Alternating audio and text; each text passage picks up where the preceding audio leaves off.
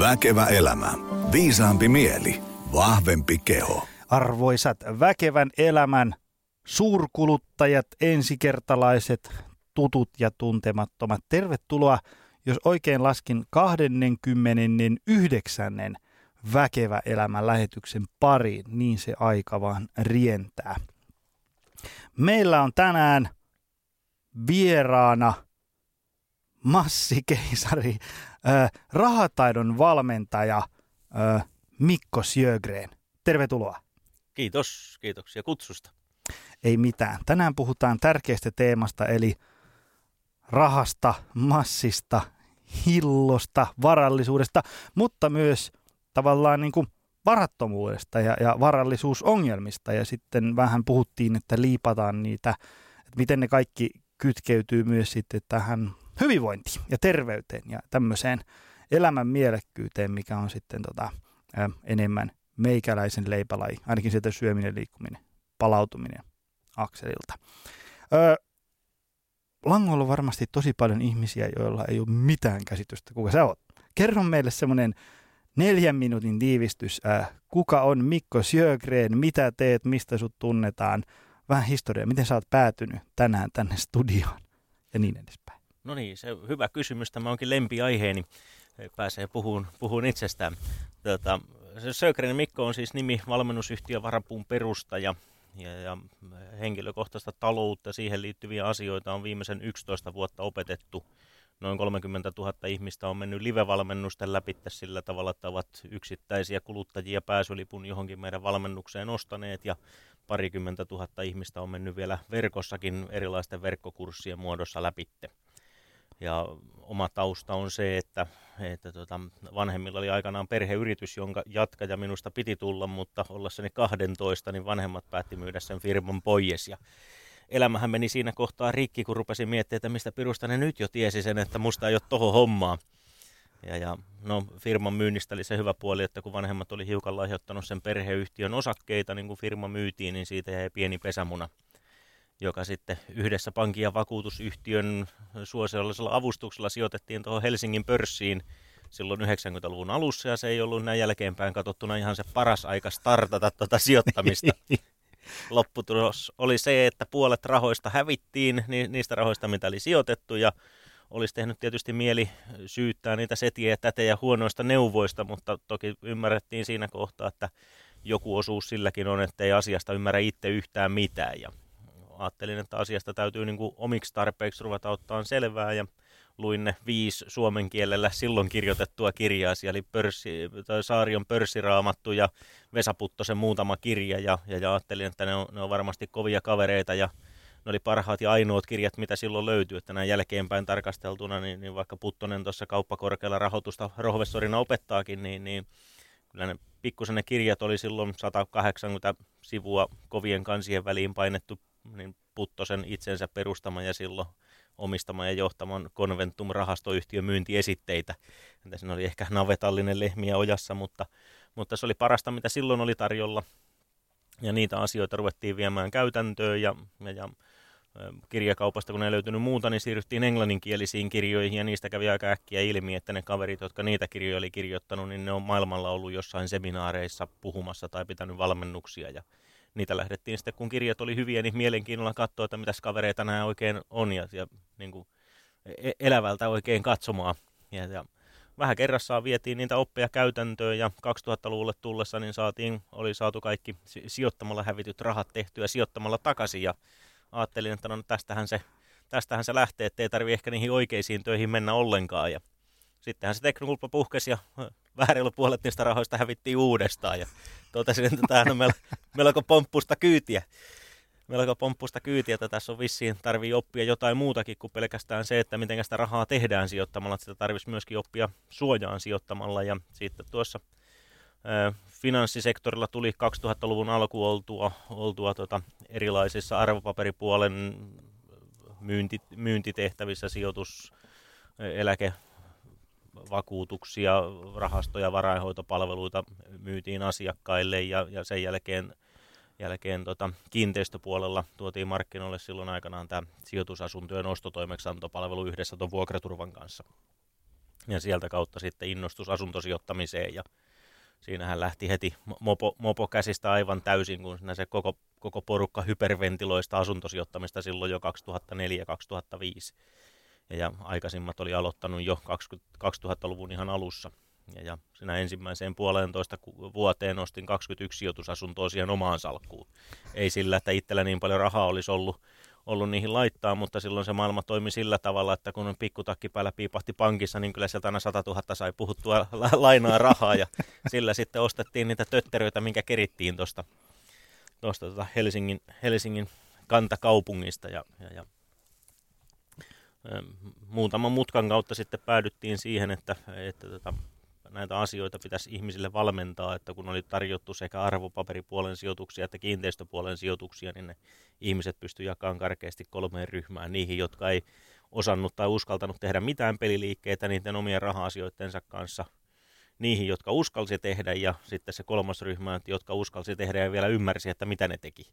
Ja, ja todettiin, että, että kun asiakkaiden kanssa sen sijaan, että niille vaan myytiin sijoitusasunnon nostotoimeksiantopalvelu kolmessa vartissa, niin kuin niiden ihmisten kanssa taas vietettiin useampi tunti aikaa ja käytiin juurta jaksaa läpi, että mitä ollaan tekemässä ja miksi ollaan tekemässä ja miten ollaan tekemässä. Niin kun ne sai sen ensimmäisen asuntonsa ostettua, niin kun ne tuli asuntokaupolta pihalle, niin niitä rupesi tekemään mieli toista asuntoa ja ja, ja näitähän on esimerkkejä on sitten niin kuin siltä ajalta hyvinkin paljon on semmoisia kavereita, jotka on ostanut muutamia sijoitusasuntoja, on semmoisia, jotka on ostanut muutaman kymmenen sijoitusasuntoa, on semmoisia, joilla on pari sataa sijoitusasuntoa jää, jäänyt sitten niin kuin siltä, siltä reissulta. Ja nythän on niin kuin asuntosijoittaminen on ollut erittäin suosittua viimeisien vuosien aikana ja siitä on tullut tämmöinen vähän yleinen kansanhuvi, että nyt sanotaan, niin kuin, että konkarisijoittajat rupeaa jo painaa jarrua ja ja, ja hankkiutuu jostain reunasta, huonommasta reunasta salkustaan ehkä eroonkin, mutta tota, eihän meistä kukaan tiedä, mitä ne asunnot 20 vuoden päästä maksaa. Että jos se idea on siinä edelleenkin se, että laittaa vähän omaa rahaa ja ottaa vähän lainarahaa ja se vuokralainen maksaa 20 vuotta sen lainan pois ja lopulta kaikki on sun, niin, niin, niin se, sehän se asia niin kuin yksinkertaisuudessaan on, mutta jostain tietysti täytyy olla rahaa sen verran, että saa sen asunnon ostettua ja siitä omasta taloudesta täytyy olla pidetty sen verran huolta, että, että ne pankki sitten vaikka lainaa sen lopun, lopun siihen, että, että niin, mutta mut tämä on se, mitä niin kuin pääsääntöisesti tehdään. Eli va- valmennusyhtiö Varapuu perustettiin silloin 2007 ja, ja sen kanssa on nyt, on, on nyt tässä sitten 11 vuotta tehty, tehty ja mukavaa on ollut matkan varrella huomata, että, että tämä niin kuin rahasta puhuminen on, on vähän kerrassaan helpottunut. On se suomalaisille erittäin vaikeaa ja kankeaa edelleen, mutta vähän, vähän kerrassaan rupeaa tulemaan kirjoja ja blogeja ja kaiken näköistä muuta, muuta tota, ulos ja pihalle ja, ja hyvä niin, että asiasta keskustellaan. Hyvä. Ja, ja kuten kuulijat varmaan huomasitte, niin Mikolla juttua riittää, että meni melkein 10 minuuttia itsensä esittely ja siitä se lähti rönsyille. Mutta se, minkä takia mä pyysin sut tänne, on just se, että kun nämä asiat on arkoja, vaikeita ja välillä vähän monimutkaisia, niin sä osaat mun mielestä tosi hyvin vääntää niistä niin kuin sellaista niin kuin ratakiskosta niin, että jokainen, minä mukaan lukien, ymmärtää ja, ja, ja tulee semmoinen olo, että – ennen kaikkea niin, että alkaa niinku kiinnostaa. Että aivan, että jos ei se niinku, että ei kaikkea tarvitse tietää, mutta että jos niinku ainakin noita ja sitten lähtee vähän kokeilemaan. Ja, ja sitten mun mielestä sulla on hyvä semmoinen ote, semmoinen niinku tavallaan semmoinen humaani ote, ikään kuin, että ymmärtää, että, että, että että tavallaan, että, että se on joskus tosi vaikeaa ja to, moni on niin kuin tosi hankalassa tilanteessa, että, että se ei lähde heti siitä, että okei, okay, että nyt mä rupenkin tuosta laittaa – 700 euroa sivuun kuukausittain, vaan, vaan niin kuin jollakin se voi olla paljon vähemmän. Öö, tota, minkä takia tämä aihe on sun mielestä niin vaikea? Kun tavallaan, jos mä nyt, en, jos mä nyt tuosta avaan jonkun Iltalehden iltasanomat ja otan sieltä minkä tahansa rahaan tai varallisuuteen tai varattomuuteen liittyvän – jutun auki ja kelaan sinne kommenttiosioon, niin se ei ole kauhean rakentavaa se keskustelu yleensä. Sieltä, siellä on niin kuin, sieltä tuntuu, että siellä on jonkun verran sitä porukkaa, että tavallaan, jotka ymmärtää, miten se rahapeli ikään kuin toimii, ja, ja, ja sitten sit siellä on se, joka niin kuin raivokkaasti huutaa jotain tematiikkaa, mutta puuttuu niin kuin tavallaan se välimalli, semmoinen, että hmm, kiinnostavaa, mitä tämä juttu on syönyt. Että tavallaan se on niin kuin hyvin mustavalkoista. Mistä se niin kuin johtuu? Tämä on niin kuin, ensinnäkin niin siis se, se on aika viihdyttävää lukea tai mi- mielenkiintoista lukea nimenomaan se, että ku, kuinka monenlaisia erilaisia katsantakantoja tähän, tähän asiaan on. Mun ajatus on se, että on se lähtötilanne mikä hyvänsä, niin niillä omilla valinnoilla, omilla tekemisillä, omilla ajatuksilla, niin sä pystyt vaikuttamaan siihen omaan tilanteeseen. Ja se, että joo, se ei ole kaikilla se 700 euroa. Itse asiassa tilastot sanoo, että, että 80 prosenttia suomalaista työssä käyvistä ihmisistä, niin niille jää alle 200 euroa kuussa rahaa, kun ne on niin kuin elämän elänyt. Tarkoittaa siis sitä, että joku vetää 500 pikavipillä pitkäksi ja joku käyttää kaikki rahansa ja sitten kun ollaan niin kuin 80 prosenttia, eli siis niin kuin top 20 prosenttia, niin niille jää 200 tai enemmän. Niin, niin tämä on, tämä on niin kuin mielenkiintoinen juttu siinä mielessä, että, että tässähän on niin kuin helppo mennä piiloon, kun, kun kyse on, niin kuin, ky, kyse on niin kuin rahasta. Että et tavallaan, niin kuin, e, tavallaan kuka tahansa, joka tulee kadulla vastaan, niin siitä voi niin kuin kuka tahansa sanoa, että onko se 20 kiloa ylipainoinen vai ei. Mutta mut niin kukaan ei näe niin kuin tavallaan sinne lompakkoon. Ja, ja nykyään vielä vähemmän, jopa me itse, kun me käytetään muovirahaa niin me ei nähdä itsekään, että paljonko meillä on rahaa. Niin ei se ole ihme, että sen, sen, sen jutun kanssa mennään sotkuun. Ja, ja se, että kun ihmiset käyttää rahaa enemmän tunteella kuin järjellä, ja se on, se on tämän rahan konseptin vaikeus, että, että kun meidän pitäisi nimenomaan niin kuin pysähtyä miettiin, että mitä me tehdään, mutta kun me tupataan käyttää rahaa mieluummin niin kuin reagoimalla. Että yhtäkkiä kesken, kesken kaupungilla kävelyn tulee mieleen, että nyt tarvitaan latte. Ja, ja sitten se ajatus vaivaa niin kauan, että se latte on hörpitty ja, ja, ja sitten vasta niin kuin mietitään, että hetkinen, että kotona on pöydällä sähkölasku ja, ja, ja siihen oli juuri tarkkaan budjetoitu sentilleen pankkitilin saldo, että nyt ollaan niin kuin, mutta se ei tuu siinä niin kuin sitä lattea ostaessa mieleen. Mutta niin tämä on siis monesti niin esimerkiksi samassa taloudessa elävät, parisuhteessa elävät ihmiset, niin ei edes tiedä, että paljonko se toinen, toinen tienaa. Ja se on jotenkin, niin mä, mä en tiedä, mikä raha-asioissa on niin kuin sillä tavalla hävettävää, että mistä, mistä tämä kansanperinne meille tulee, että raha-asioista ei saa puhua. Että se menee heti niin kuin jotenkin leveilyksi ja ylpeilyksi ja, ja, ja niin kuin kerskailuksi, että jos puhutaan rahasta, mutta sehän on niin kuin hankala tilanne, jos pariskunta on käynyt, käynyt joka vuosi Teneriffalla hiihtolomalla ja sitten molempien kanssa on tyhjä ja sitten siinä varovasti keittiön pöydän ääressä kysytään, että kai me tänäkin vuonna mennään ja molemmat lähtee sinne pikavipillä tai luottokortilla, niin niin, niin se, että kun rehellisesti sanoo, että jätettäisikö tämä vuosi väliin, että mulla ei ainakaan ole rahaa, ja toinen pyyhki sotsaa, että huh, huh ei mullakaan. M- mutta sitten sinne mennään niin kuin väkisin ja sitten ihmetellään, että no mikä tässä nyt tässä meidän parisuhteessa hiertää, kun ja sitten tätä alta kulmaan kattellaan, että jaha, se meinataan vielä, herrasmies meinaa juoda vielä toisen tuopin alta, allaspaarilla. Niin. Kyllä.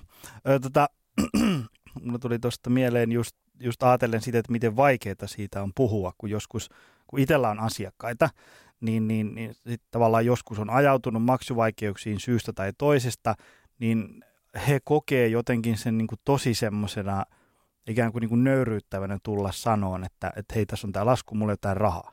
Mm. Kun mä taas on se, että no hitto, silleen välillä käy. Mm. Että et, onko tietoa, koska sä voisit sen maksaa. Ja sitten mm. se on aina sovittu. Ja sitten kun mä oon huomannut se itsekin, että kun joskus firmat on ollut siinä jamassa, että, että ei ole ollut rahaa maksaa, mm. niin, niin tota, kun on vaan pistänyt silmät kiinni ja soittanut sinne toiseenpäin, että mulla ei ole rahaa, ja sitten odottaa, miten se tulee takaisin, niin aina tulee, että no, miten me voitaisiin tämä saada kuntoon. Tiedätkö, mm. niin kuin, että ei se, niin. se ei ole tavallaan sille, jolle sä oot velkaa, niin sille se ei monesti ole mikään ongelma. Siis ihan niin kuin ajattelee, että, että niinkin ää, paha ja karmea instanssi maineeltaan kuin verottaja. Niin. Tiedätkö, mä, kun joskus oli aivan hirveä alvilasku, oli niin kuin tavallaan tota, ostovelat vähän noin niin kuin lyhyenä ja myyntisaamiset pitkänä ja, ja sitten tota, kas... Eli likviditeetti kapeikko. niin, niin, eli kassa vähän tyhjä ja, ja syöty enemmän kuin tienattu ja, ja, ja oli niin kuin karmea monen tonni alvilasku pöydälle, eikä pysty maksaa. Ja sitten niin kuin soitin silleen verottajalle ja sitten oli tietenkin niin kuin silleen, että, että, tota, että, niin kuin, että nyt mun firma menee nurin. Sitten kun mä soitin sen, että hei, tiedätkö, että mulla on nyt tämmöinen, siellä oli se virkailija, kysyi, että mikä ongelma, että kun mulla ei ole varaa maksaa tätä X tonnia alvia. Sitten katsoi mm. sieltä, että sanoi, että no, tehdäänkö sulle maksusuunnitelma? Mä ajattelin, mikä se on? Se on semmoinen, että sä maksat sen sitten, kun pystyt. Ja sitten sit kun kysyy, että, että, niinku, että no, kuinka nopeasti, että kun mä en ole varma saanko mä ensi kuussa. Sitten mä että ei, että tehdään vaikka kolme vuotta. Sitten mä olin, että hetkonen, teillä tavallaan ne on niin todella joustavia, koska uskot, uskokaa tai älkää kuulia, että ei verottajakaan halua tavallaan, niin kuin, että ihmisillä menee niin erontaaroi huonosti. Niin, niin tota, se vaan, että kysyy, niin hitto viekö.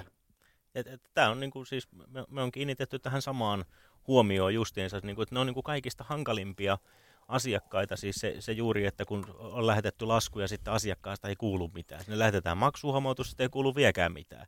Lähetät sinne toisen maksuhuomautuksen, sitten ei kuulu viekään mitään, ja sitten sinne joku soittaa sillä että hei, että huhu, niin sitten ei uskalla edes vastata enää puhelimeen, kun ne katsoo, että no nyt sieltä soitetaan. Niin sillä niin kuin, että kun riittäisi ihan just, että kertoisi, että hei, että pistetään vaikka 15 euron paloihin, että mä maksan tämän vuoden ajan. Niin kuin, että, että kyllä mä se hoidan. Niin mm. kaikki on niin kuin fine. Ja niin kuin, mutta tämä nyt on jostain syystä, tämä on siis itse asiassa Turun yliopistossa tehtiin häpeästä väitöskirja. Ja kävi ilmi, että suomalaisia niin kuin pahin, mitä voi niin kuin elämässä tapahtua, mikä hävettää niin kuin kaikista eniten, on epäonnistunut maksutapahtuma kassalla tiedätkö, että se kortti tuuttaa varattua, tai sitten sä katsot, että ei vitsit sentään, mutta mä luulin, että tätä 50 olikin 20, kun ne on niin sama värisiä.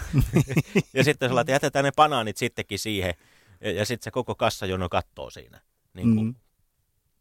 niin kuin, ja, ja, ja, ja niin kuin monta, monta kertaa on ollut sellainen niin kuin kaupan kassajonossakin, että kun siinä on joku, ja sitten se on sellainen, niin kuin, että tästä, tästä puuttuu euro 20 senttiä.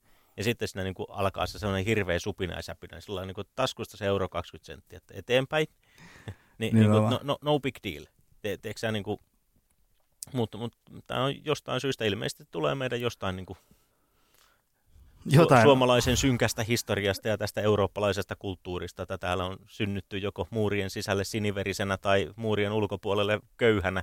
Mm. Ja jos siellä joku kauppias ruvennut pärjää, niin, niin sille on varmaan ollut hyvä neuvo se, että se kello onni on se onnen kätkekö. Että siellä kun on ruvettu niihin myyntivankkureihin laittaa vähän isompaa kromipyörää, niin siinä on varmaan muurien sisältä katsottu, että tuo kaveri rupesi saamaan tuon rahan ja menestyksen myötä jonkunlaista vaikutusvaltaa ja arvostusta näiden muurin ulkopuolella olevien, että tässä on niin pari vaihtoehtoa, että joko sieltä otetaan henki pois tai se siirretään muurien sisäpuolelle hovihankkijaksi. Niin mm-hmm.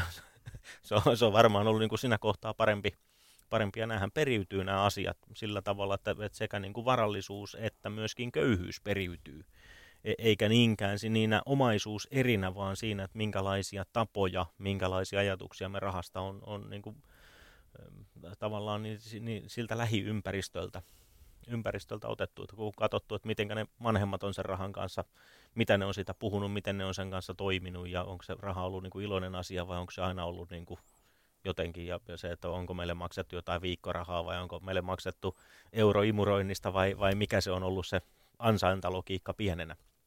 Mm. Niin kaikki tämmöiset asiat vaikuttaa. Totta kai kaikki myöskin se, että mitä meille matkan varrella tapahtuu niin, niin ne vaikuttaa siihen. Ja monesti se on niin kuin, eh, tämä rahan käyttö, kun se pyörii, se, se ohjelma pyörii meidän alitajunnassa, niin se ei ole tavallaan, kun se on meidän tietossa mielessä, niin me ei päästä siihen niin kuin nurkasta kiinni. Ja, ja tämä on niin kuin se, se hankaluus siinä, että, että me tiedetään, mikä olisi järkevää, mitä meidän kannattaisi tehdä, mutta me toimitaan silti toisin. Ja, ja se on varmasti sanotaan, niin kuin, siis moni asia ratkeisi siltä, että kun ihmiset kääntäisi asiat, siis ra- raha ja henkilökohtainen talous, niin, niin se on yksi elämän osa-alue ihan samalla tavalla kuin puhtaus, terveys, kauneus, ihmissuhteet. Pieniä asioita pitkän aikaa, ne on monesti niin pieniä asioita, että me ajatellaan, että ei niillä ole arjessa väliä. Mutta siis, että kun ihmiset kääntäisi liikunta, ravinto ja rahankäyttö tottumuksensa toisinpäin, niin, niin, niin kaikki menisi hyvin. Sä tuossa aikaisemmin sanoit jo sitä, että, että kun tämä on vähän niin kuin tunnelaji, tai, tai niin monelle, moni ajattelee näin sitä tunteen kautta, niin onko nämä rahan tekeminen, varallisuuden kartuttaminen ynnä muu vaurastuminen, onko se järki vai tunnelaji vai sekä että? Kyllä se on sekä että, mutta, mutta niin kuin suuri, suurin osa ihmisistä itse mukaan lukien, niin kyllä me aika monesti mennään tunnekaappauksessa että joku niin kuin kevätaurinko, kun rupeaa vähän paistaa tuosta tuon lumimyrskyn jälkeen, kun rupeaa asfaltti pilkottaa tuolta kinoksesta, niin kyllähän sen niin kuin autokuume iskee heti. Ja sillä niin kuin, että onko nykyisessä autossa jotain vikaa, niin että ei, mutta siihen on, kun sinä on tietysti ta- taas niin kuin pari vuotta istunut siinä kumipyöräkonttorissa, niin, niin tulee mieleen, että se tarvitsisi olla erilainen. Ja niin kuin, tämmöisiä niin kuin, erilaisia myynti- ja markkinointihan tietysti tarjoaa meille kaikenlaisia ärsykkeitä, mutta mut kyllä se, niin kuin se, se syy-seurauslogiikka, millä ihmiset vaurastuu tai mitä vaurastumiseen tarvitaan, siihen tarvitaan kolme asiaa. Aikaa, rahaa ja korkoa korolle kasvua. Tämä ei ole, tämä ei ole monimutkainen juttu. Mutta sitten kun siihen laitetaan nämä tunteet, että mistä ne eurot otetaan siihen sijoittamiseen, ja sitten me tarvitaan kärsivällisyyttä, että me jaksetaan se useampia vuosia laittaa se muutama sata euroa sivuun sinne, ja sitten jossain kohtaa se palkinto hämöttää, niin, niin tämä on niin kuin enemmänkin maratonilaji kuin mikään sadan metrin aidat. Ja, ja jostain syystä ihmiset koittaa niin kuin nopeasti, helposti, äkkiä ratkaista tämän oman vaurastumisensa. Sen takia ihmiset pelaa lottoa. Ja mä muuta, muistan, mutta, mä, mutta opittavia asioita. Joo, mä tota, öö, mä just tuossa koitin kuumeisesti miettiä, että koska me ollaan ihan ekan kerran tavattu, tai koska mä oon, siitä on nyt, voisiko olla kymmenen vuotta, ehkä jossain, Ei, ei varmaan kauas heitä. suurin piirtein sillä. Ja, ja mä en ole varmaan sitä koskaan sulle sanonut, mutta sil, jo silloin sä sanoit sitä, mitä mä luin tuosta yhdestä haastattelusta, sitä, että sä silloin annoit sellaisen vinkin jollain luennolla tai jossain semmoista, että, että kymmenen pinnaa hilloista heti sivuun. Mm-hmm. kun ne tulee tilille. Ja mä oon sitä, en ole ihan kymmentä vuotta, mutta aika kauan harrastanut. Ja, ja sitten ensiksi voi tulla sellainen mieleen, että kun ei pysty. No okei, ilman muuta on olemassa ihmisiä, jotka ei välttämättä pysty. Mutta tosi monelle se on hyvä vinkki sen takia, koska mä muistan, kun sä sanoit, että, että kun sä laitat sen, kun tavallaan palkka kilahtaa tilille, sä laitat heti sen kymmenen pinnan johonkin sivuun, niin sä keksit jonkun helkkarin keinun, millä sä selviät sen kuukauden sillä 90 prosentilla. Mm-hmm. Mutta jos et sä laita sitä 10 pinnaa sivuun, niin sitten se 100 pinnaa kyllä menee. Sä keksit keinon painaa senkin taivaan tuliin jollain tavalla. Kyllä. Ja kun se laittaa sen 10 pinnaa sivuun, niin mä en ainakaan itse huomaa sen vaikuttavan mun elämänlaatuun millään tavalla. Paitsi sen, että johonkin kertyy puskuria ikään kuin pahan päivän varalle. Kyllä. Tämäkin on suomalainen sanonta, miksi se on pahan päivän varalle, miksi se on hyvän päivän varalle. Mullakin on jotain, Tule- tule, tule- tule, jotain se- niin- syövereitä. Joo, tulee pahat päivät, kun jää eläkkeelle. Mut, mutta siis niin kuin su- suomen kieli on tämmöisiä sanontoja täynnä. Mä en tiedä, onko jotenkin tuntuu, että esimerkiksi englannin kielelle käännettynä vastaavat, vastaavat sanonnat, niin ne on jotenkin aina positiivisempia. Ja ni, niissä jotenkin, niin kuin, jotenkin positiivisempi soundi, mutta toi, toi on erittäin hyvä, hyvä vinkki si- siinä mielessä, että, että se, että laittaa jotain sivuun. Se, se tapa, että sä laitat kuukausittain jotain sivuun ja sä pistät sen korkoa korolle kasvulle, niin, niin se, se, sillä saadaan se raha tekeen lisää rahaa, saadaan ne rahat töihin. Ja se, että jos ne kaikki rahat vaan käytetään joka kuukausi, niin meille jossain kohtaa tulee semmoinen ongelma, että se palkka lakkaa tulemasta. Tai, tai tuet lakkaa tulemasta, tai, tai siis niin kuin ylipäätään, että me jäädään eläkkeelle. Niin tulotaso noin karkeasti putoo puoleen. Sulla on 40-60 tuntia viikossa enemmän aikaa tehdä mitä sä haluat. Sen ajan sä oot aikaisemmin ollut töissä pois kuluttamasta rahaa, nyt sun täytyy täyttää se aika jollain. Ja se on ihan sama, että pelaako pingoa vai golfia vai mitä, niin se maksaa niin sulla on niin kuin 60 tuntia viikossa enemmän aikaa, niin, niin eläkeläiset kuluttaa yleensä noin 1,3 kertaa sen, mitä ne kuluttaisi työaikana, ja jos tulot putoo puoleen, niin se on vähän huono yhtälö. Ja, ja tiedetään, että tästä on niin semmoisiakin ihmisiä, jotka on aloittanut niin ihan muutamalla hassulla eurolla. Että ne on laittanut pari, pari euroa sivuun ja, ja sitä kautta niin jossain vaiheessa se on ollut vitonen ja sitten se on ollut kymppiä ja sitten se onkin ollut viisikymppiä. Ja, ja se, se perustuu siihen, että sillä rahalla on erilainen tunnehinta. Tämä, tämä on hi- hieno, Avaa hieno, vähän. Joo, tämä on hieno, hieno konsepti. Ja jaksaa aina naurattaa, että tamperelainen autoinsinööri tulee Helsinkiin Sanomatalon studioon puhun tunteista. Eh, tota, eh, mu- mutta tota, siis, siis se tunnehinta on erilainen. Jos ajatellaan, että, että sä saat vaikka kaksi tonnia kuussa käteen palkkaa, ja sä mietit, että siitä pitäisi laittaa se 10 pinnaa sivuun, niin se on 200 euroa sivu. Sulla jää 1800 euroa, joka on vielä aika paljon. Mutta jos tämä tehdäänkin niin päin, että sä elät sen koko kuukauden ja sä kuulut siihen porukkaan, jollekka jää se 200 euroa, kun se kuukausi loppuu. Ja sä mietit, että okei, mä laitan tän ja sijoitan. Niin nyt se sun pääkoppa tulee väliin ja miettii, että ei kai me nyt kaikkia rahoja sijoiteta. Niin silloin se onkin 100 prosenttia sun niin kuin kassasta, mitä sä oot sijoittamassa, eikä 10 prosenttia. Ja se, että kun meillä on tämmöinen niin siinä rahatarinassa ja, ja, ja tässä meidän pääkopassa olevassa ohjelmoinnissa, mikä tämmöinen rahan käyttöä ohjaa, niin meillä on tämmöinen termostaatti, joka toimii sillä tavalla, että kun sä katsot 10. päivä pankkitilin saldoa, niin sulla on jonkunlainen tuntuma, että tämän verran pitäisi olla rahaa. Sä katsot 20. päivä, niin sä toteat, että tämän verran pitäisi olla rahaa. Jos siellä on vähemmän rahaa, niin se termostaatti automaattisesti kiristää sitä, että nyt mennään kotio kaffelle ja jäädä tähän kylälle pyörimään tai, tai niin kuin, nyt ei mennä pizzalle ja kaljalle ja leffaan, vaan katsotaan telkkaria ja vedetään mikropopcornia. Ja, ja niin kuin tällä tavalla se termostaatti hoitaa sen. No nyt se ensimmäinen ongelma on siinä, että, että ihmisten termostaatti on säädetty väärin. Se on säädetty siihen, että se tähtää nollatulokseen joka kuukauden lopussa. Että kaikki rahat pitää saada kulutettua ennen kuin se uusi palkka tulee. Ja ne osaa kyllä pankissa laskea ne summat yhteen, että sinne pankkitilille saa jäädä rahaa ennen kuin se seuraava palkka tulee. M- mutta niin tämä on juuri se, että silloin kun me huijataan sitä termostaattia sillä, että heti kun se palkka tulee, me laitetaan sitä vähän sivuun, niin se termostaatti hoitaa sen kyllä sinne siihen samaan 200 euroon tai mikä se nyt sitten on ollutkin. Mutta se termostaatti toimii kyllä toisinpäinkin, että jos tulee veronpalautukset ja kymmenes päivä menet katsomaan pankkitilin saldoa ja on kaksi tonnia ylimääräistä, niin sehän on heti käti, käsi povitaskuun ja muovikortti käteen ja stokkalle ja plastic fantastic, että näistä on päästävä eroon. Ennen kuin mm. kuukausi on niin kuin, niin, niin, että, että, että, että taskuissa on käyttämätöntä rahaa, niin sitä täytyy päästä eroon. Kyllä. Mä oon sitä itse jotenkin yrittäjän elämässä, kun on, on tota, on kokenut senkin, että itse vieköön on niin kuin laskupino pöydällä ja sitten tota noin, niin tilillä nolla euroa. Ja sitten kun siitä on jotenkin sätkinyt eroon, niin sitten on tajunnut sen, että, että kuinka tärkeää se on laittaa minkä päivän. No sitten se on pahan päivän varalle. Vähän tiedätkö sitä hilloa säästöön, ihan vaan koskaan ei tiedä. Että tavallaan ö, mä en yrittäjänä ö, ihan varmasti tiedä, kun tyyliin johonkin ehkä kahden, kolmen kuukauden päähän, että et on niin leipäpöytä. Siitä mm. eteenpäin mulla on vaan niin suuria toiveita.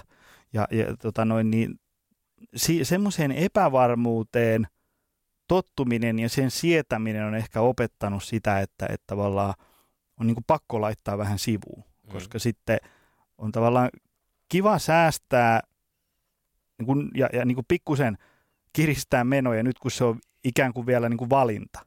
Mm. Tavallaan, niin kuin, kun sitten... Ber, ber, niin voi valita, mistä tinkii. Niin, niin, niin. versus sitten tavallaan, että kun, vähän niin kuin, tiedätkö, että on niin kuin kakka housussa, mm. ja sitten pitäisi ruveta, niin, niin sitten sit se on tosi ikävää puuhaa ja, ja niin edespäin.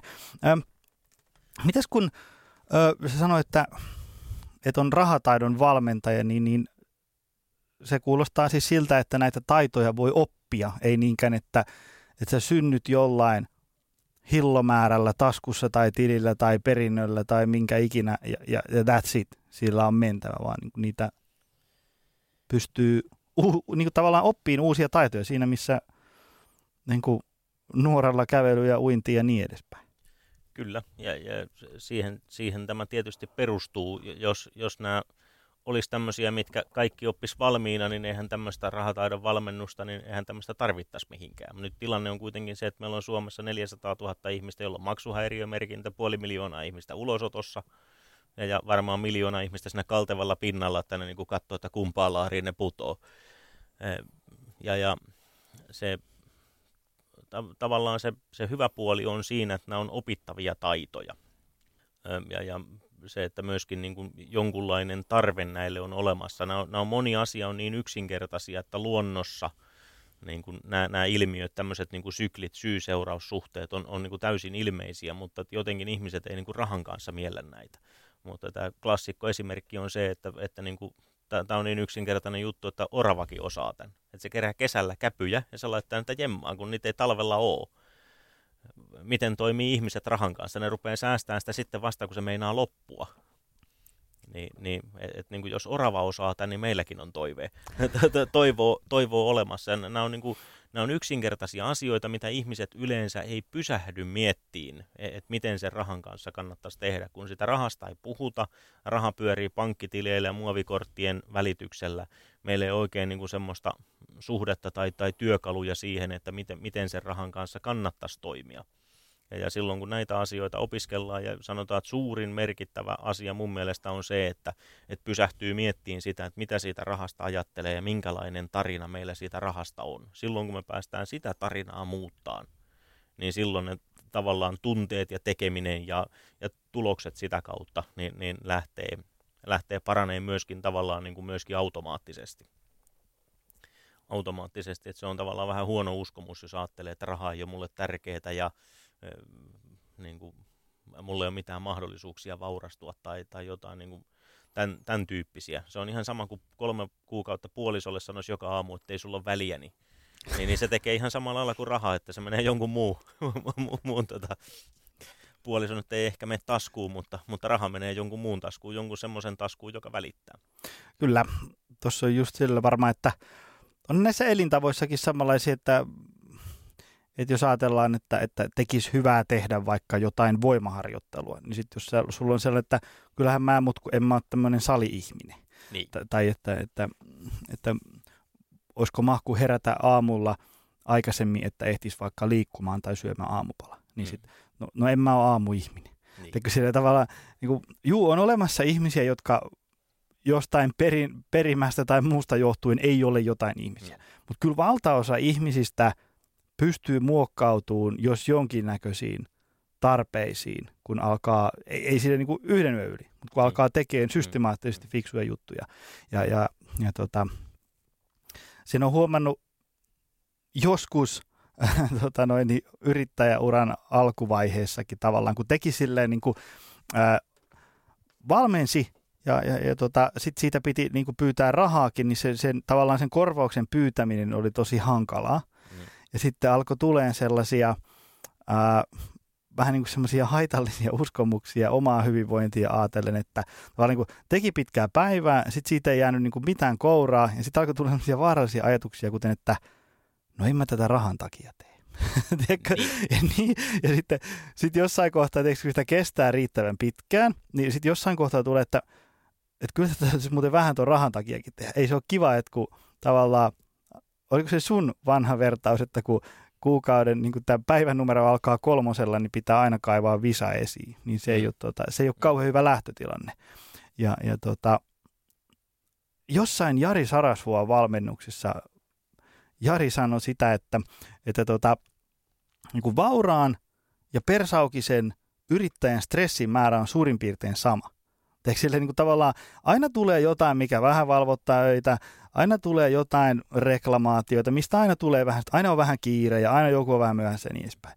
Mutta sitten tavallaan se, että stressin määrä on suurin piirtein vakio, ö, ainoastaan se, että, että tota, ö, tavallaan niin tietyissä kohdissa vähän eri tavalla ajattelemalla, vähän eri tavalla tekemällä, niin samalla stressin määrällä niin kuin sullekin jää jotain hilloa. Mm, ja sitten jos ajattelet mm. vaikka yrittäjä, niin jos ajatellaan, että mulla, mulla on kuntosali ja mulla on valmennusyritys ja ihmisiä töissä ja niin edespäin, niin, niin se, että mulla ja vaikka meidän firmalla menee tosi huonosti taloudellisesti, niin se ei ole kyllä kenenkään etu.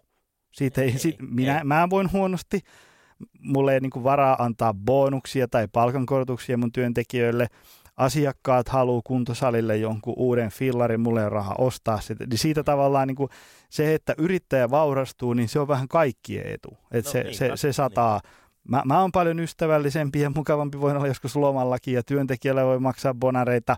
Asiakkaan kun pyytää jotain, mulla on mahkut vastata toiveisiin ja sitten firma tekee tulosta ja sieltä menee veroja yhteiskunnalle ja niin edespäin. Se on vähän niin kuin se, että, että on vauras ja niin kuin tulee taloudellisesti mukavasti toimeen, niin se on vähän niin kuin kaikkien etu. No niinpä, niinpä. Mutta se on jotenkin, jotenkin tämä yrittäjyysteemakin on vähän tämmöinen sama, samanlainen jännä mörkö, mörkö Suomessa, Suomessa, että tämä on heti niin kuin ahne riistäjä, jossa Y-tunnuksen jostain saanut, saanut käsiinsä haalittua. tästä on niin tämä on semmoinen sitaatti, mikä en edes muista, muista keneltähän se on, olisikohan se tota, Tiharv Eckeriltä alun perin kuulu, kai sekin se jostain on kuullut, mutta, mutta se on niin vapaasti suomennettuna, että, että kun on tämä tämmöinen sanonta, että köyhä antaa vähästäänkin, niin, niin se jatko sille on sillä että, että, se on kuitenkin niin kuin semmoinen juttu, että ei se sun persaukisuus ole ketään pelastanut, niin, niin se aina niin kuin herättää, herättää melkoista närää, kun tai jossain erehtyy tuota, ilmoille, ilmoille päästämättä. Laittakaa vaan tilaa sinne kommenttikenttään, jos tässä alla sellainen on, niin päästään, päästään lukeen kommentteja. Mutta ihan samalla tavalla Anna Perho on sanonut osuvasti sen, että se matka sosiaalitoimiston luukulta Teneriffalle on jokaisen itse kustannettava, ettei se, niin kuin, ja, ja tämä on niin kuin se yksi, yksi tavallaan tämän aiheen haaste, mikä liippaa yrittäjyyttä, joka liippaa rahaa, vaurastumista, menestymistä ja montaa muutakin asiaa, että kun ihmiset alkaa jotenkin olettaa, että ne olosuhteet, mitkä ne on tavallaan itse ajattelemalla luonut, niin, niin että, että niiden korjaaminen onkin jonkun muun vastuulla, että kyllä yhteiskunnan pitäisi maksaa minut Teneriffalle, koska olen tässä tosi raskaasti ollut pitkäaikaistyöttömänä, niin kyllä pitäisi olla jonkunlaisia oikeuksia. Tai, tai, ja tämä nyt ei ole niin kuin mikään, mikään kannanotto työttömiä, pitkä, pitkäaikaistyöttömiä kohtaan, mutta niin kuin se, että, että niin kuin ruvetaan tavallaan olettaan, että se pelastus tulee ulkoa, kun, kun se niin kuin kuitenkin tulee siitä, että mikään ei muutu, jos et sä muuta jotain. Mm. Ja, ja sellainen, että, että eihän se nyt ole niin kuin, no siis se samasta asiasta puhutaan niin kuin painohallinnan kanssa, että puhutaan kaiken näköistä ylipainoverosta ja vaikka mistä. Ni, niin sillä että en mä usko, että se saa ihmisiä salille. Ne vaan toteaa sillä, että aha, ylimääräinen lasku tuli. Ei, ei, ei vaikuta syömistottumukseen, että meidän perjantaina grillille niin kuin 20 vuotta tähänkin mennessä. Mm. Että nyt se vaan maksaa vähän enemmän.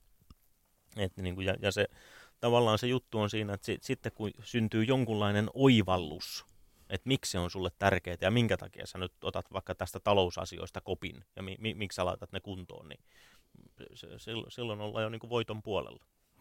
Aivan.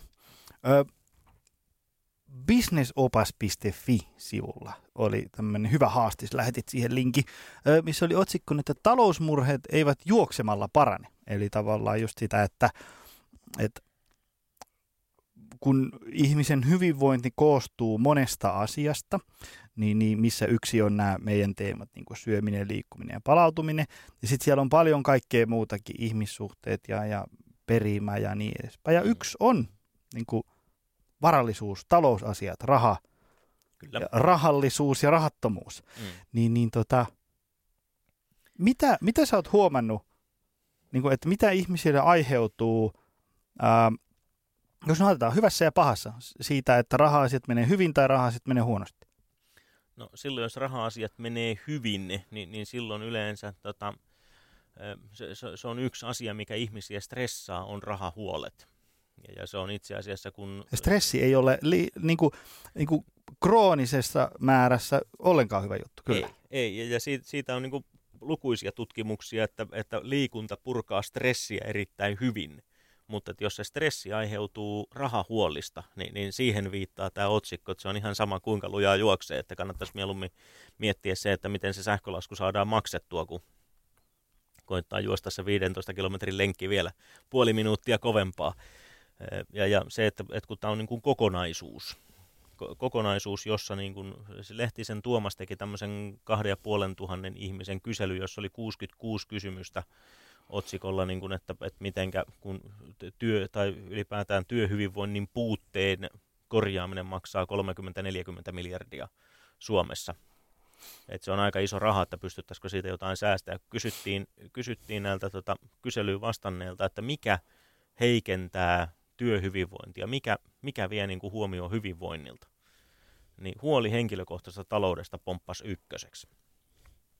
Ja, ja se, että kun hyvinvointi on kokonaisuus, siihen liittyy eri, eri elämän osa-alueet, niin, niin taloushuolet vaikuttaa hyvin äkkiä ihmissuhteisiin. Että kun olet kaikilta kavereilta ja tutulta ja sukulaiselta lainannut 50, niin ei voi enää mennä minnekään ihmisten eikä vastata puhelimeen, kun ne kuitenkin haluaisi rahansa takaisin. Tai, tai, tai niin kuin parisuhteessa kinataan siitä, että tehdäänkö keittiöremontti vai eikö tehdä. Molemmat on sitä mieltä, että uusi keittiö olisi kiva ja sitten molemmat on niin kuin sitä mieltä, että, että kassa on tyhjä ja sitten si, siitä niin kuin lähdetään kinaamaan. Mutta mut niin se, että, että silloin, silloin kun ne raha-asiat ei ole kunnossa, niin ne vie huomioon, varastaa huomioon näiltä elämässä oikeasti tärkeiltä asioilta. Ja sitten taas kun kun, kun talousasiat on kunnossa, niin, niin sitten taas ehkä kestää paremmin stressiä näillä muilla elämän osa-alueilla.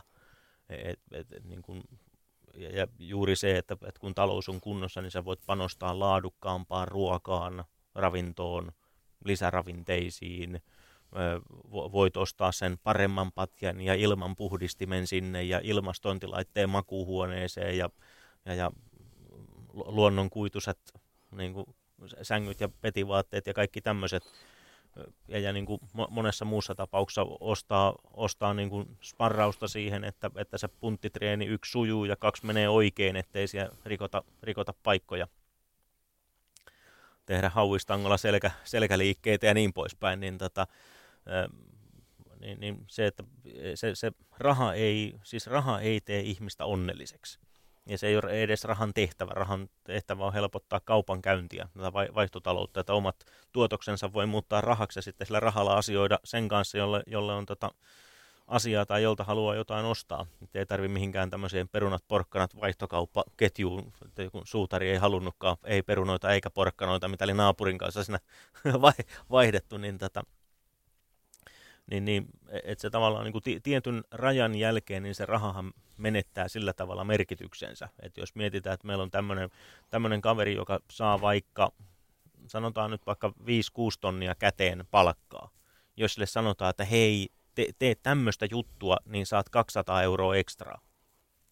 Niin se 200 euroa ei ole, teeksi, se on sellainen, niin että mm, en ole tulossa tekemään nyt sitä hommaa. E, että niin, kuin, niin se, se, tavallaan se rahan palkitsevuus ja se rahan arvo tietyn rajan, niin se ei lisää enää hyvinvointia. Et se, että niin kuin se, siellä niin kuin, pienemmissä tuloluokissa ja pienemmissä rahamäärissä, niin se vaikuttaa tosi paljon. Et jos me mietitään, mennään nyt ihan niin kuin toiseen päätyyn saakka jonnekin kehittyviin maihin, että onko se sun liksa dollarin vai onko se 5 dollaria, niin sillä on valtava merkitys. Tai se, että, että onko meillä kaivo viiden kilometrin päässä vai saadaanko se jollain muutamalla tuhannella eurolla tehtyä siihen niin kuin pirtin kylkeen, niin silloin sillä on merkitystä. Mutta mut se, että niin kuin, onko kattohuoneistossa viides kylpyhuone, niin se ei enää niin kuin poikamiehen taloudessa ihan hirveästi tuo niin kuin lisää arvoa siihen. Rahaa siihen saa menee kyllä varmasti valtavasti, mutta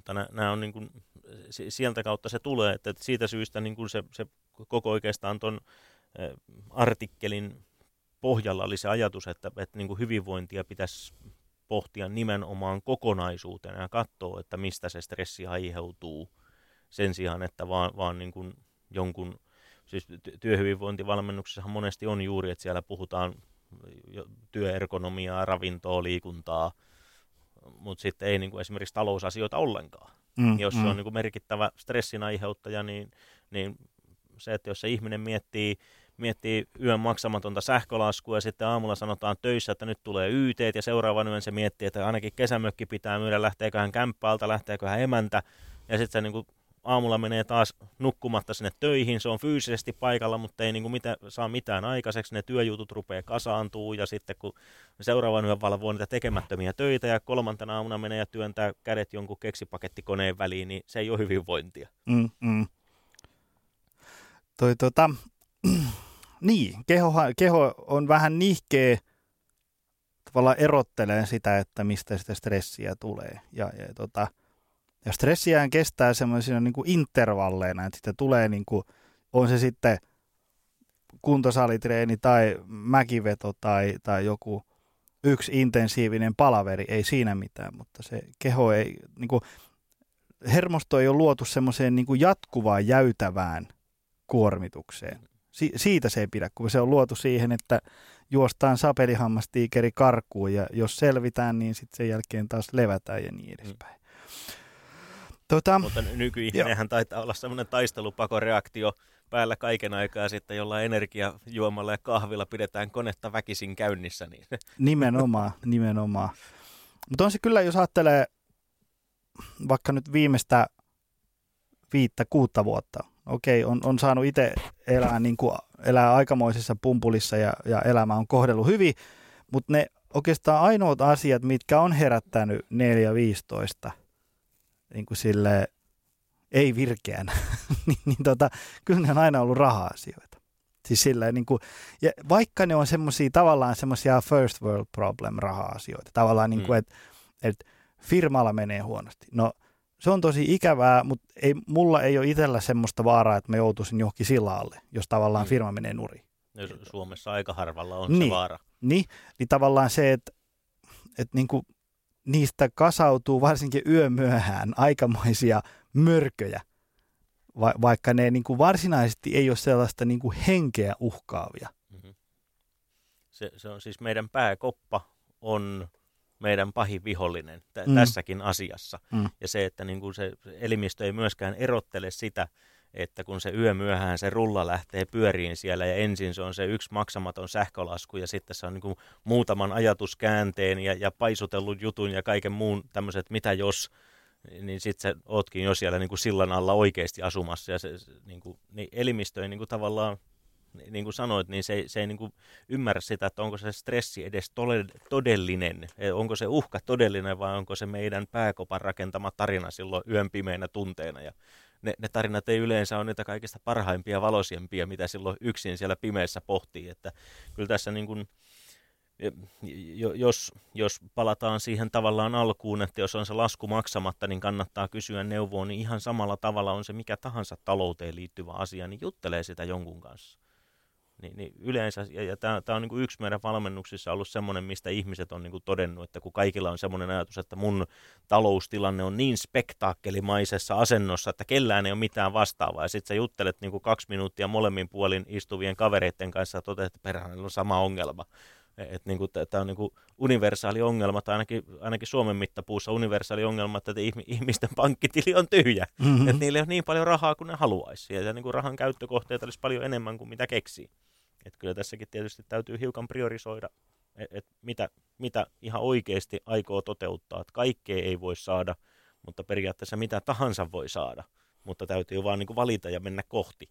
Niin, ja sitten kaikenlaisia juttuja voi saada niin kuin sille niin kuin kumulatiivisesti tai sille niin kuin peräjälkeen, mutta ei mm. tässä nyt mm. heti tänään. Mm. Ö, mitä sitten, ennen kuin mennään noihin tipseihin siellä nyt niin kuin sormet syyhyten ihmiset odottaa langan päässä, että mitäs nyt mä voisin sitten tehdä.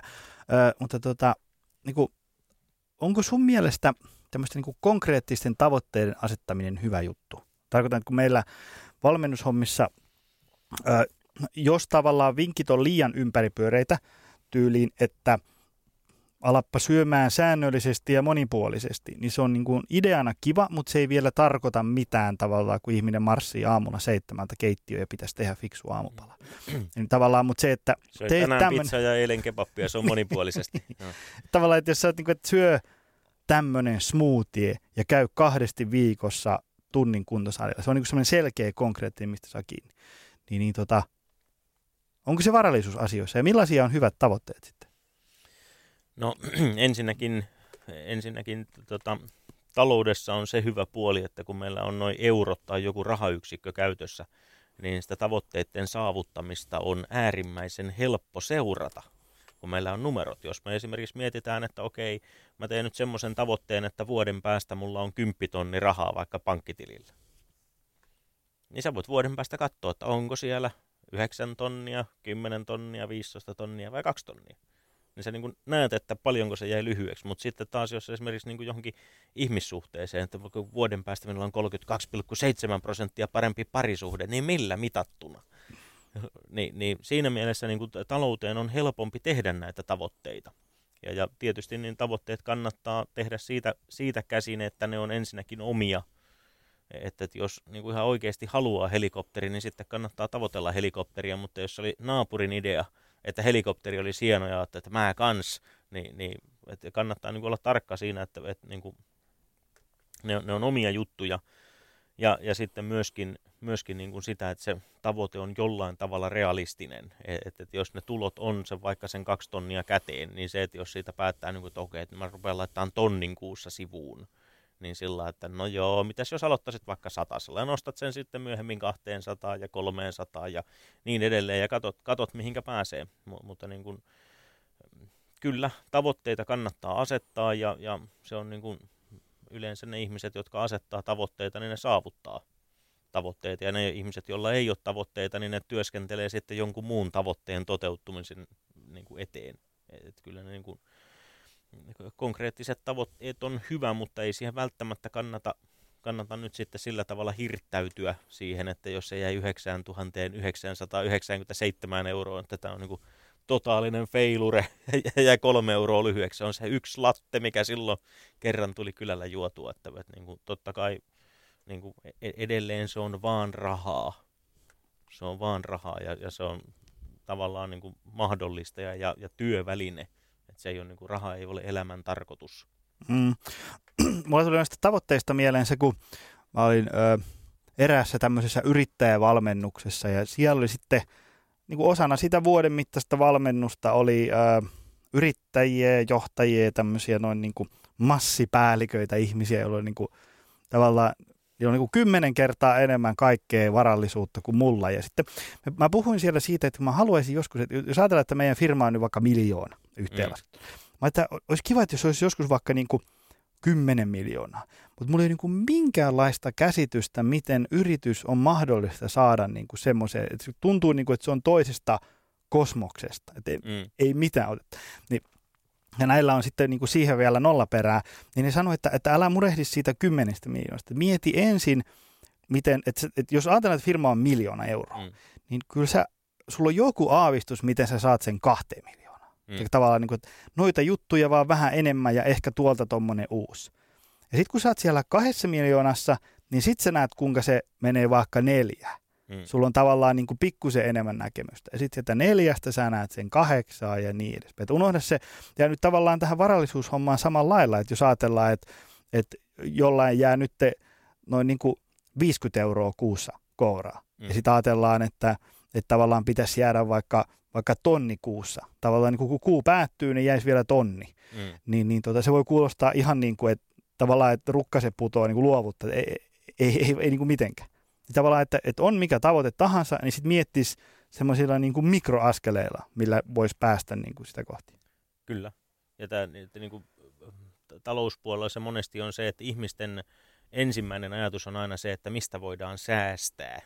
Ja se, että sitten kun ne muovin keksimisestä lähtien jogurtti ja rahkapurkikin on säästetty jonnekin vintille, niin, niin se, että sä et voi niin kuin säästämällä säästää ittees ulos ongelmista. Ja se on vähän sama kuin koettaisiin niin kuin laihduttamalla kasvattaa lihaksia. Mm. Et, et, niin kuin, et se, että, ja siitä syystä on niin kuin, onneksi nyt on niin kuin mediakin ruvennut kiinnittää huomioon näihin, näihin asioihin, missä on, niin kuin puhutaan siitä, että miten esimerkiksi voisi tehdä lisätuloja lisätuloa muutamankin lehteen aiheesta, aiste, aiheesta haastateltu, mutta nimenomaan juuri se, että miten esimerkiksi eläkeläinen voi tehdä lisätuloja tai mitä, miten niin kuin kuka tahansa voi tehdä lisätuloja. Tämä on, tämä on edelleen aina aiheuttaa sen saman mylläkän sinne keskustelufoorumiin, että niin, mutta sitten menee työttömyyskorvaus tai opintotuki tai joku muu eläke pienenee. Niin sillä, että no mitäs jos tekisit niin paljon sitä rahaa sillä jutulla, että et sä tarvitsisi mitään tukia. Että et niin kuin oikeasti hoitaa sen itse niin kuin maaliin saakka. Ja, ja se, että niin kuin, nä, nämä ei ole niin kuin monesti monimutkaisia juttuja, mutta se, että kun rupeaa miettimään, meillä on kaikilla jotain sellaista osaamista, josta olisi jollekin jotain hyötyä. Joku osaa ulkoiluttaa koiraa, joku, joku osaa hoitaa lapsia, joku osaa hoitaa puutarhaa, joku osaa leipoa pulloa. Mm. Ni, niin se, että sen sijaan, sen sijaan että siellä vaan niin kuin yksin kotona nykerretään tekemättä mitään, niin, niin se, että mitäs jos niin kuin vaikka leipois pullaa. niin, ja tästä on niin kuin yksi, yksi esimerkki, on meidän joensuulainen asiakas, 73-vuotias eläkeläisrouva kysyi, että mitenkä voisi vielä säästää, ja todettiin, että kun ei voi säästää, niin että jostain pitäisi tehdä lisää, ja hän, hän tota, rupesi leipoa. On ollut alalla töissä, sillä oli kaikki hygieni ja tulityöpassit ja mitä kaikkea siihen nykyään tarvitaan, Ni, niin tota, rupesi leipoa ja kävi ilmi, että lähikortteleiden kiireiset vanhemmat syöttää mieluummin isoäitien kuin äitien tekemää ruokaa. Ja, ja sanon, että se on ihan normaalia niin kuin leipää, sämpylää, pullaa, jotain vähän piirakkaa ja muuta, muuta niin, niin, että se perustui siihen, että ei se ruvennut tekemään koodaa mitään vihaset mummopeliä kännykkää. Mm-hmm. M- mutta niin kuin se, että, että monesti me, näiden asioiden tekeminen on meille niin helppoa, että me ei niin kuin edes hoksata, että siitä on jollekin niin paljon arvoa, että se, että se niin kuin maksaisi siitä. Kyllä. Öm, jos nyt ajatellaan että ruvetaan laittaa nyt sitten tämän, tämän niin teorian ja tämän ylätason keskustelun lisäksi vähän niin kuin lihaa luiden ympärille tämän, että mitäs nyt sitten tehdään. Niin otetaan nyt ensiksi muutama, kaksi, kolme, neljä, viisi, tavallaan tämmöistä tyypillisintä virhettä, mitä ihmiset tekee raha-asioissa, ja sitten saman verran noin ikään kuin tämmöisiä niin kuin tipsejä, että mitä kannattaisi tehdä. Tavallaan, että, että heitä muutama tämmöinen virhe, että nyt jos siellä kuulostaa tutulta siellä langan toisessa päässä, niin kannattaa niitä omia ajatuksia tai tottumuksia ehkä miettiä. Joo, se ensimmäinen virhe tavallaan, mikä tapahtuu, niin ihmiset ei ole selvillä niiden, niiden omasta taloustilanteesta. Et, et niin kuin, numeroiden hyvä puoli on se, että ne ei valehtele, mutta se hankaluus on siinä, että ihmiset ei uskalla katsoa niitä numeroita silmiin. Ne ei tiedä, mistä niitä, tai, tai, tai paljonko niille tulee rahaa, tai ainakaan ne ei tiedä, että mihin ne niiden rahat menee. Ne tietää, että kaikki rahat aina menee ja ei oikein riitäkään, mutta ne ei tiedä, että mitä sillä rahalla tapahtuu. Eikö se muuten, tuossa oli, mä olin, vaimo osti joskus äh, Anthony Robbinsin Wealthmasteri semmaa mulle lipun ja siellä oli, mä en muista kuka se niistä luennoitsijoista, joka puhu, kävi tätä läpi sille, että se oli niin kuin tavallaan, että tässä on sun palkka, sulle tulee tämän verran. Sitten se rupesi siitä miinustaan tavallaan niitä, mihin niitä menee sitä rahaa. Mm. Eli siellä on niin kuin vuokra ja ruoka ja niin kuin harrastukset. Ja sitten se viimeinen rivi oli, että I don't know what the hell happened to my money osasta. se semmoinen, että, että kaksi ja sataa menee joka kuukausi. En tiedä mihin, mutta se vaan menee. Joo. Ja se on varmaan just Ja siitä to, toisiksi ylemmällä rivillä taisi muistaakseni lukee honeydew. Mikä se oli? Se, se, se, on se, kun puoliso aina sanoo, että, että kulta meidän pitää. Monesti niissä kuitenkin lukee Ikea tai jotain muuta, muuta mutta tota, se, on, se on Keith Cunningham, joka, joka on tämän... Niinpä jutun, olikin muuta. Se, se on siis äh, Kiosakin rikas isä, köyhä isän tämä niin fiktiivisen tarinan rikas isä. Joo. on Keith Cunningham. Keijo on kova äijä. Se on itse asiassa ehkä paras puhuja, mitä on ikinä ollut kuuntelemassa. On kuunnellut aika monta tyyppiä. Joo. Kärkeen, kärkeen menee. Kärkeen menee. No mutta, mitäs muuta? Mutta juuri tämä, niin että et, et, niin ottaa sen tiliotteen ja katsos, no tämä menee nyt siihen sitten, että mitä kannattaisi tehdä. Eli että katsoo sen, että mihin ne rahat oikeasti menee. Silloin kun sä tiedät, niin sulla on mahdollisuus vaikuttaa siihen. Mutta jos, et, jos et sä tiedä, niin sä oot niinku arvaamisen varassa, ja arvaaminen on aika huono strategia raha-asioiden hoitamiseen. Ja se, että silloin kun me arvataan, niin, niin sitten me joudutaan kaiken näköisiin tämmöisiin juupas-eipäs keskusteluihin itsemme kanssa, että, että liikunta on tärkeää ja nyt kun on te uuden vuoden lupauksetkin on jo kerran ainakin möhlitty, niin nyt, nyt kato heti kun rupeaa tästä, niin, niin uudet lenkkarit pitää ostaa, että saa, saa itsensä kuntoon ja sitten sellainen, että ei vitsit sentään, että se, se, se, se kaveri siellä, siellä tota, raadiossa sanoi, että tota, pitää laittaa rahaa sivuun ja sijoittaa, että ei voi ostaa lenkkareita. Mutta ei kyllä terveys ja kuntoilu on sittenkin niin kuin elämässä kaikista tärkeintä, että nyt uudet lenkkarit. Ja aa, vähän paremmat lenkkarit, että niillä varmaan pääsee nopeammin parempaan kuntoon. Ja sitten ostetaan ne lenkkarit, mennään kotiin ja katsotaan, että ei helkkari, minkälainen pino näitä laskuja täällä pöydältä, noita muistanut enää ollenkaan. Ja sitten varovasti kurkistetaan tilille ja todetaan, että täällähän on tyhjää. Ja sitten tulee niin paha mieli, että ei voi mennä edes lenkille niin, niin, niin soppa on valmis. Niin siitä syystä, että, ja, ja tähän niin kuin se konkreettinen työkalu on se, että et, et, tota, e, ei pyöritä sitä omaa taloutta yhden pankkitilin kautta, vaan ottaa yhden pankkitilin, mille se palkka tai, tai mikä tahansa raha, mitä nyt sitten ihmisille tulee, niin on tämmöinen kiinteiden kulujen tili. Ja sitten aukaisee, ei tarvitse mennä edes pankkiin, vaan nettipankista pystyy ihan klikkailemalla aukaiseen uusia pankkitilejä. Laittaa sen tilin, mille laittaa rahaa sivuun ja sijoittaa sen laittaa semmoisen tilin, mihinkä kerää sitä jemmarahaa sitä varten, että se tiskikone jonain päivänä menee kuitenkin rikki. Niin, niin sitten ei tarvi heti olla pikavipi ja visan kanssa. Ja sitten on osa rahasta sillä tavalla, että sen, sen voi käyttää niin kuin itsensä viihdyttämiseen ja huvitteluun. Ja, ja sitten vaikka se 10 prosenttia vielä niin kuin siihen omaan hyvinvointiin, itsensä kehittämiseen ja opiskeluun jolloin se kaava on se, että 60 prosenttia jää sille kiinteiden kulujen tilille, mistä sä hoidat ruokaostokset, vakuutukset, vuokrat, lainanlyhennykset, pensat, pussiliput, niin, niin edelleen. 10 prosenttia sijoittamiseen, 10 prosenttia säästöön, 10 prosenttia kulutukseen ja 10 prosenttia opiskeluun. Ni, niin silloin sä niin jäät, näet joka ikiseltä pankkitililtä, että mitä, mitä sä voit tehdä ja mitä sä et voi tehdä. Ja tämä, kun tämän voi automatisoida, että se siirretään automaattisesti vaikka ne sataset sinne, niin sä tiedät, että, että okei, jos ei halua aukasta pankkitiliä, niin moni asiakas on tehnyt niinkin vielä, kun käteistä on, niin ne käy nostamassa vaikka kahden tonnin tuloista sen 200 euroa lompakkoon. Sanotaan, tällä voi vetää rai rai, voi ajaa vaikka helikopterilla vartin ympäri Elielien toria tuossa, jos, jos siltä tuntuu, tai käyttää kaksi euroa päivässä kahviin tai käydä teatterissa tai, tai mikä se nyt sitten onkaan. Mutta sitten kun se loppuu, niin se loppuu. että tämän kuun kulutettavat rahat on kulutettu. Että sitten ei voi mennä sillä visalla ja pikavipillä niin kuin jatkaa, että pidetään vielä hauskaa lisää. Ei ollut tarpeeksi hauskaa. Se vaatii aikamoista säntillisyyttä, mutta ehkä, ehkä se on se, mitä vaatii, jos, jos tavallaan haluaa jotain parannusta siihen. No tavallaan säntillisyyttä. Sekin vaatii, että syö aamulla kaurapuuroja ja menee kaksi kertaa viikossa punttisalille. Mm, et, mm. Et, nämä, on niinku, siis, nämä on pieniä asioita pitkän aikaa. Nämä on monesti niin pieniä asioita, että, että niinku ihmiset ajattelee, että sille ei ole merkitystä. Mutta jos ajatellaan, että joka aamu siinä vaiheessa, kun odottelee, kun se kahvi, kahvi tippuu siinä, niin tekisi vaikka edes kymmenen kyykkyä omalla painolla ja kymmenen punnerusta. Niin onko sillä viiden vuoden juoksussa, jos ei tee mitään muuta. Et jos tämä on ainoa mm-hmm. asia, minkä muuttaisi, niin onko sillä merkitystä? Iso merkitys. Silloin iso merkitys, mutta sellainen, että eikä nyt kymmenen kyykkyä kymmenen punnerusta, että pff, eikä sillä nyt ole väliä.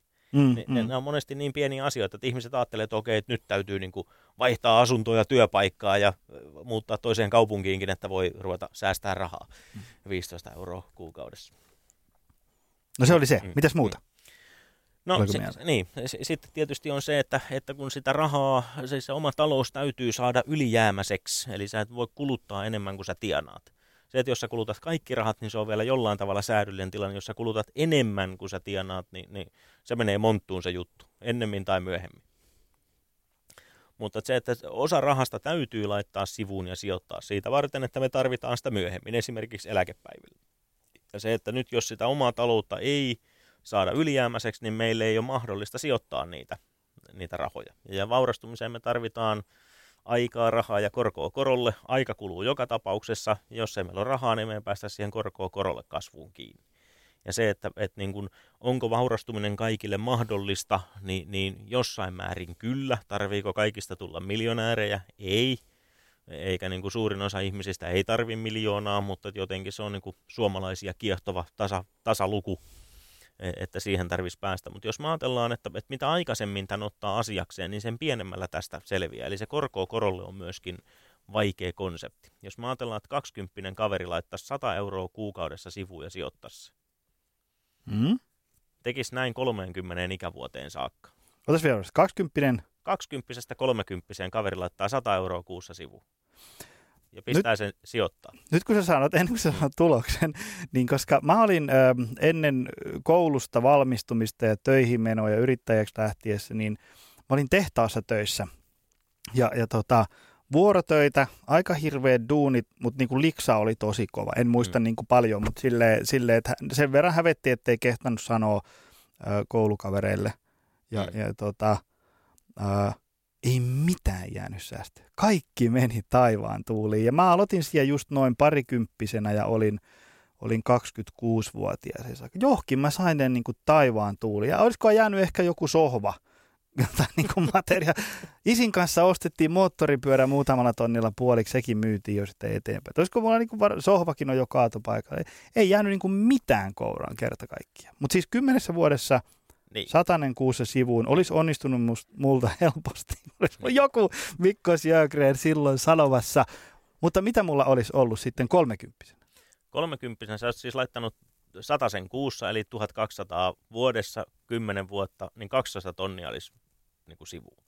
10 prosentin vuosituotolla se olisi poikinut sen verran, että se olisi ollut yhteensä noin 21 000. Ja tämä on sillä että okei, 30 21 000, että no ei nyt kauhean ihmeellinen juttu. Mutta jos sä olisit jättänyt sen rahan sinne sisään ja ajatellut, että okei, mun eläkepäivät on turvattu, että sä annat sen rahan olla 65 ikävuoteen saakka. No toinen kaveri miettii 30 että no okei, nyt mä otan tästä kopin ja se rupeaa laittaa 100 euroa kuukaudessa. Ja se laittaa 100 euroa kuukaudessa 30 65. Ja nämä molemmat saa 10 prosentin tuottoa tällä ajalla. Niin tämä kaveri, joka aloitti 30 ja vetää 65, niin se on laittanut 42 000 euroa rahaa sisään.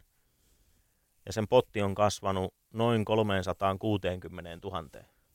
Mutta kysymys kuuluu, että mitäs tämä toinen kaveri, joka aloitti 10 vuotta aikaisemmin, se laittoi vain 12 tonnia rahaa sisään. Ja sen jälkeen se on antanut sen vaan kasvaa korkokorille. Onko sillä enemmän vai vähemmän rahaa kuin tällä toisella, joka on työntänyt 42 tonnia? Nyt on paha sanoa. Sano. No silloin sillä 20 kaverilla se on enemmän. Okei. Okay. Sillä on hiukan yli 600 000. No aika hevi. Niin. Siis se on niin kuin aika epäreilu diili ja tässä on niin kuin miettinyt, että joku kun keksis aikakoneen, niin palaisin ajassa taaksepäin, ottaisin 20 Mikkoa kiinni ja huutasin niin kauan, että ne valot syttyy. Itellä vähän sama. Niin. Öö, tuota... Jotkut alumiinivanteet on taas varmaan tarvinnut ostaa. Jotku, jotku yliopiston teekkaribileet oli varmaan niin tärkeitä, että ei saanut millään satasta säästöä. Voi voi. No mitäs muuta? No. Ehkä yksi tipsi ehditään vielä ottaa täältä. Eli, eli meillä oli siis, ö, pitää niin, tietää, niin. Se, ota, mihin ota, hillot tulee niin, ja otas, menee. Niin, ota selvää omista numeroista ja silloin niihin pystyy vaikuttamaan. Sitten toinen on se, että, että niin kuin katsoo sen, että, että automatisoi sitä, että sun ei tarvi, niin kuin, että sä avaat ne muutaman eri pankkitilin. Ja sitten kolmas juttu on se, että aloita se sijoittaminen. Koska se, että, että niin kuin moni vaan miettii sitä, että okei, että no mä aloitan tämän sitten joskus ja mä aloitan tämän sitten joskus. Ja sitten ne miettii sitä silloin eläkepäivillä, että olisi pitänyt aloittaa silloin joskus, kun se vaan täytyy aloittaa. Ja tuon korkoa korolle kasvun hyvä puoli on se, että ensimmäinen viisi vuotta, sillä ei ole mitään väliä. Saako 2 prosenttia, 12 prosenttia vai 22 prosenttia tuotto. Se kasvaa siitä se potti enemmän, että sä laitat joka kuukausi sen sen sinne kuin siitä tuotosta.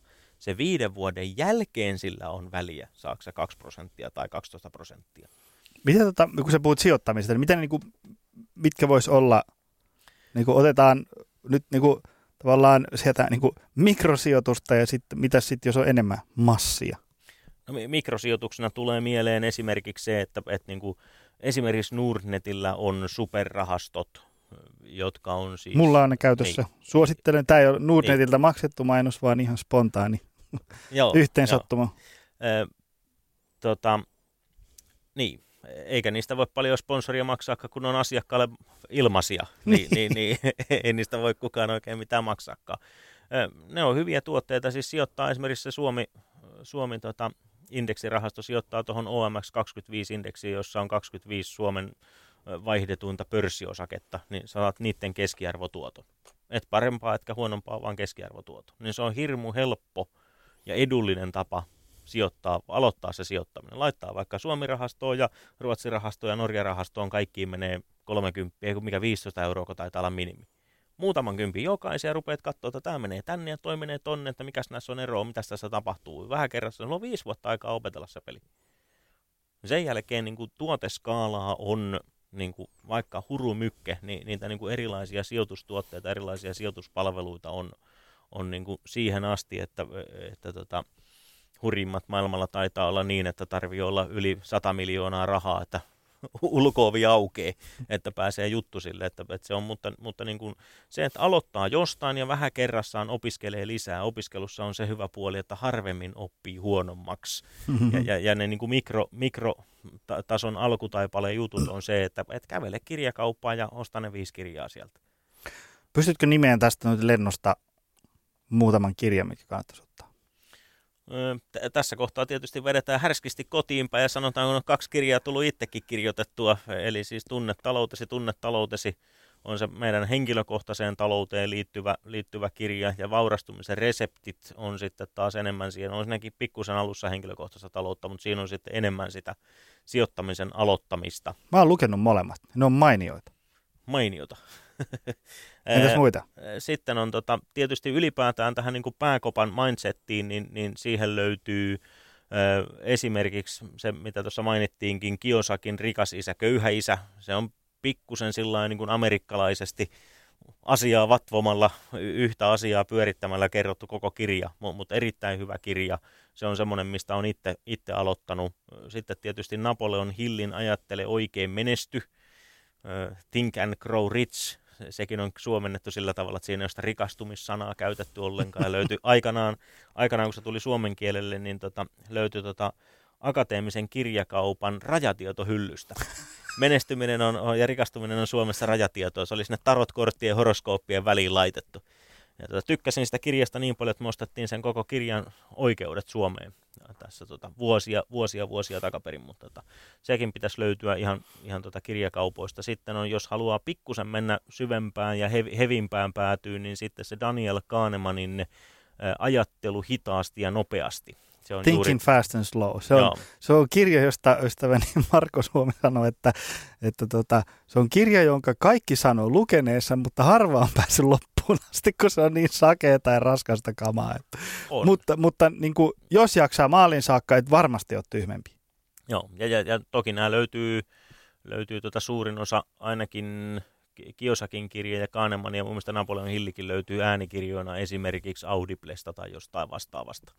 Niin, niin se, se on niin kuin huomattavasti rattosampaa. Ja sitten tietysti ehkä, ehkä noin noi yleissivistyksen nimissä niin sanotaan nyt vielä sitten Hans Roslingin faktojen maailma, joka on, on tässä niin kuin viime aikoina päräyttänyt lukukokemuksella. Joo. Hei, kiitos tästä. Tuli ihmisläheistä teoriaymmärrystä sekä ihan, että teen näin. Ö, mistä ihmiset voi seurata sua? Mitä ne on ne illat, mitä sä vedät? Meillä on siis rahailtaa, asuntoiltaa, sitten on tämmöinen yrittäjyyteen liittyvä ilta, sen, sen nimi on vielä yrittäjyyden perusteet, mutta ihmiset ei halua oppia perusteita, ne haluaa mieluummin joogaliikkeitä ja ninjatemppuja, että se täytyy ehkä nimetä vielä uusiksi, uusiksi. mutta ne on siis kolmen tunnin iltatilaisuuksia, mitä pyöritetään tässä viidellä kuudella paikkakunnalla. Mitä ne maksaa? Noin. Mm, listahinta verkkokaupassa taitaa olla 47 euroa, mutta aika moneen pääsee, kun Facebookissa vähän seurailee ja kattelee, niin, niin 15-20 euroa on kolmen tunnin. Eli ei, ei ole kauhean paha. Ei, se on koitettu pitää. Mun mielestä se on typerä syy, jos niin kuin, raha on esteenä vaurastumiselle tai, tai niin kuin, oman talousasioiden hoitamiselle. Se on, se on niin kuin näin, mutta, mutta siis Varapuu löytyy Facebookista, Instagramista, LinkedInistä ja, ja Varapuulla on tietysti www-sivutkin, jotka on niinkin omituiset kuin varapuu.fi.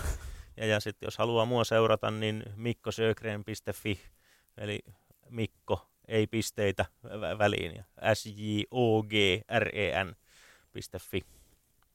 Mahtavaa. Sivut, sivut löytyy ja kaiken näköistä su, suplaa ja YouTubea no. kanssa tulollaan ja menollaan ei muuta kuin sinne seuraamaan. Ja niin kuin lämmin suositus niille eri illoille, mitä sieltä vaan aloittaa yhdestä ja lähtee tsekkaan. Hei, kiitos miljoonasti, että pääsit studiovieraksi. Oikein paljon kiitoksia kutsusta, oli mukava tulla poikki. Ja kiitos kaikille, jotka jakso tänne loppuun saakka. Ensi kertaa. Moi! Tutustu lisää aiheeseen optimalperformance.fi ja opcenteri.fi.